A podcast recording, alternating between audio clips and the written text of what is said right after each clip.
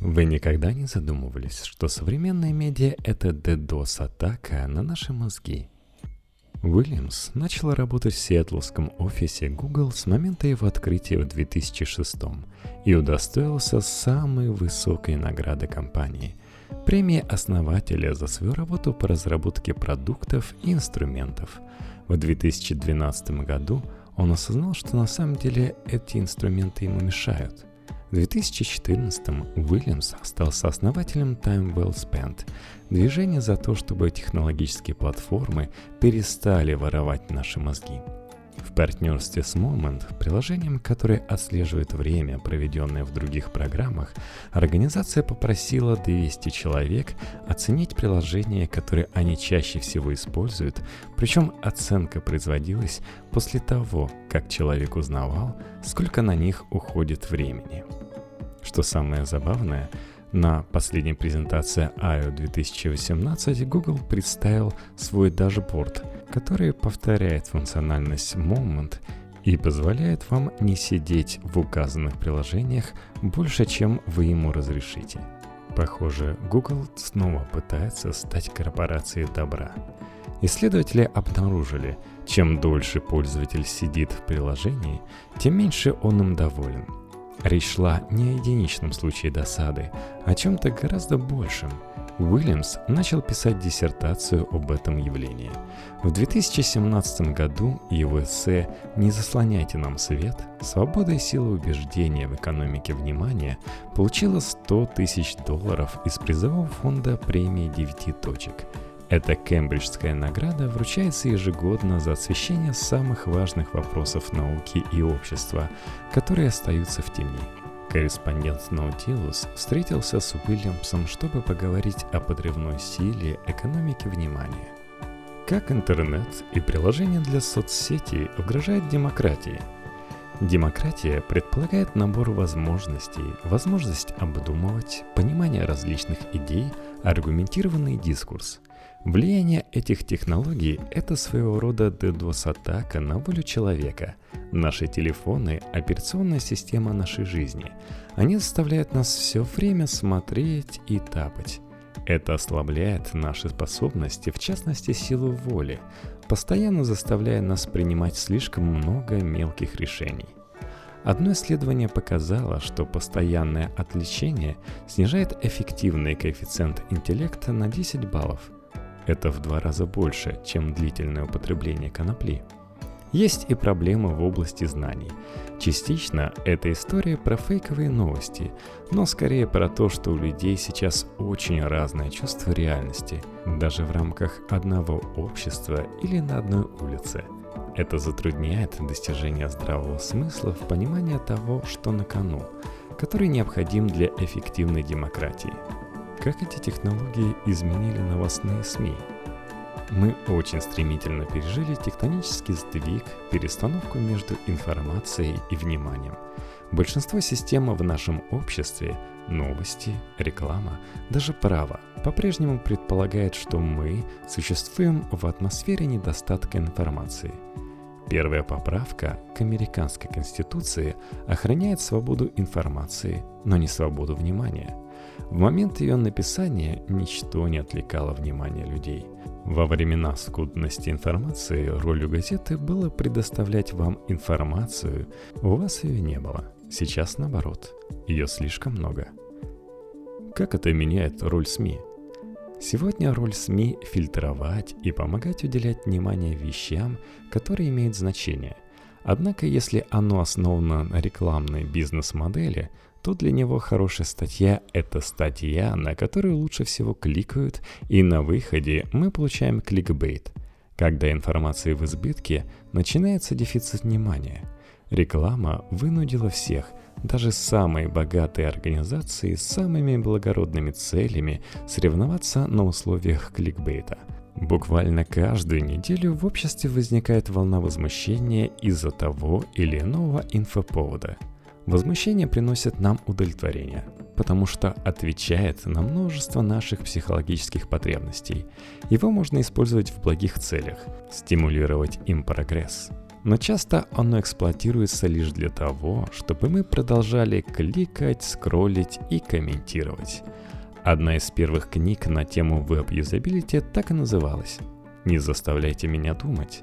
Все это обращается к нашему импульсивному «я», к автоматической, а не разумной части – Тристан Харрис, вместе с которым вы основали Time Well Spent, сказал, что технологии влияют на 2 миллиарда людей сильнее и управляют ими мощнее, чем мировые религии и правительства. Согласны?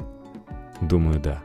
Мне неизвестен ни один правительственный или религиозный механизм, который можно было бы сравнить со смартфонами или соцсетями по количеству уделяемого внимания, частоте и длительности пользования – эти технологии оперируют на более базовом уровне, чем правительственные или религиозные системы. Это скорее химия, своего рода наркотик, чем социальная система. В своем эссе вы утверждаете, что то, как технологии потворствуют нашей импульсной составляющей, нарушает три вида внимания, которые необходимы для демократии. О чем речь? Это скорее эвристика с моей стороны, а не научное утверждение – во-первых, это фокус или точечный свет, spotlight. Речь идет о моих непосредственных действиях здесь и сейчас. Во-вторых, звездный свет, starlight. Этот вид внимания касается того, каким я хочу быть. Он приливает свет внимания на цели, которые ценны сами по себе, а не потому, что они важны для достижения другой цели на процесс достижения к этим целям, на связи между текущими задачами и долгосрочными цепями более высокого уровня. Третье. Дневной свет. Daylight. В терминах философа Гарри Франкфурта это то, что ты хочешь хотеть, то есть сфера метакогнитивных процессов. По сути, если точечный или звездный свет – это про преследование какой-то цели, какого-то итога, какой-то ценности, то дневной свет это про способность распознавать и определять, каковы, вообще говоря, эти цели и итоги. Легко говорить, как технологии мешают нам фокусироваться на текущей задаче, но каким образом они мешают двум другим видам внимания? Формируя наши привычки, если вас каждый день отвлекает одна и та же вещь, на выходе получается недели, месяцы отвлеченности – либо просто силой повторения, либо как-то еще нас заставляет забывать о звездах, к которым мы стремились. Мы начинаем воспринимать цели более низкого уровня как самоценные. По сути, это и есть феномен мелкодушия. Пример такой эволюции, когда человеку не важно, что станет со всей политической системой страны, его волнует только победа его кандидата. Как эти технологии влияют на нашу политику – Среди западных либеральных демократий видно последовательное движение к популистским тенденциям. Это не новая динамика, но она сегодня сильна настолько, насколько еще никогда не была. Мне сложно представить, что такое могло бы происходить в эпоху телеграфа, газет или даже телевидения. Разве в 1930-е годы печатные СМИ не критиковали радио за нагнетание антидемократических тенденций? Радио сыграло гигантскую роль в приходе к власти Гитлера. Именно поэтому он принес его в каждый дом. Думаю, это интересное сравнение. Об этом говорил канадский медиатеоретик Маршал Маклюэн.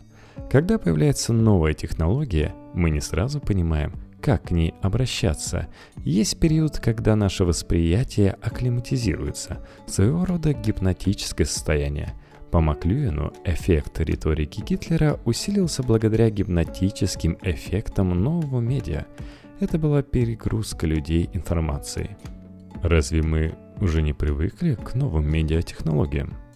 Если посчитать, как долго люди привыкали к радио, телефонам и так далее, то выйдет почти два человеческих поколения. Для радио период от возникновения до широкого распространения на 150 миллионов человек был около 60-70 лет, для телевидения 30-40. Сегодня приложение может достичь показателя в 150 миллионов пользователей в течение нескольких дней. Мы можем достаточно хорошо научиться пользоваться технологией, но не настолько хорошо, чтобы успеть осознать ее эффект до того, как появится что-то следующее. А разве это не наша собственная вина, что мы так легко отвлекаемся? Может быть, людям нужно больше думать о самодисциплине? Такого рода риторика косвенно допускает идею о том, что технология настроена против нас, и это нормально. Но самый смысл технологии – помогать нам лучше делать то, что мы хотим. Иначе зачем они вообще? Я думаю, что современные медиатехнологии так глубоко проникли в наши мозги, потому что когда мы начинаем пользоваться новой технологией, то не задаемся вопросом, для чего она нужна. Если бы мы спросили, зачем в принципе нужен смартфон, это был бы нелепый вопрос.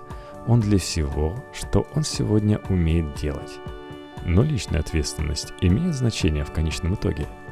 Дело не в том, что она имеет или не имеет значения – Дело в том, что она не является решением проблемы. Даже тем, кто пишет на эти темы каждый день, даже мне, а я 10 лет работал в Google, не стоит забывать о масштабе ресурсов, которые идут на то, чтобы мы обратили внимание на что-то, кликнули на него – Умнейшие люди, тысячи дизайнеров, статистиков, инженеров с докторской степенью каждый день ходят на работу, чтобы заставить нас кликать в нужное место, чтобы подорвать нашу силу воли. Нереалистично заявлять, мол, достаточно просто заняться дисциплиной, и ты сможешь им противостоять. Как сделать так, чтобы технологии убеждения перестали потакать импульсивной составляющей нашей личности – Многое должно произойти на уровне бизнес-моделей, в сфере регулирования, организационного дизайна и функционирования корпораций, в области этики, выстраивания приоритетов. Одна из важных задач сейчас – создать дискурс о природе проблемы, потому что ратовать за перемены тяжело без правильных слов. Сейчас говорят о непосредственной невозможности сосредоточиться из-за соцсетей и смартфонов – но не говорят о долгосрочных эффектах этого влияния. Что конкретно могут сделать компании сейчас, чтобы перестать подрывать наше внимание? Я просто хочу знать, какова конечная цель дизайна сайта или системы, которые формируют мое поведение и мышление. Для чего создатели ресурса проектируют мой опыт? Компании говорят, что их цель – сделать мир открытым, соединять людей и прочие высокопарные фразы – но если вы взглянете на то, что они разрабатывают, на их метрики высокого уровня, вы этих вещей не увидите. Вы увидите частоту пользования и длительность сеанса. Если бы приложение могло сообщать «Вот что я хочу от тебя», это было бы гигантским прорывом. Я бы именно по этому принципу выбирал программы, которые хочу загрузить и использовать.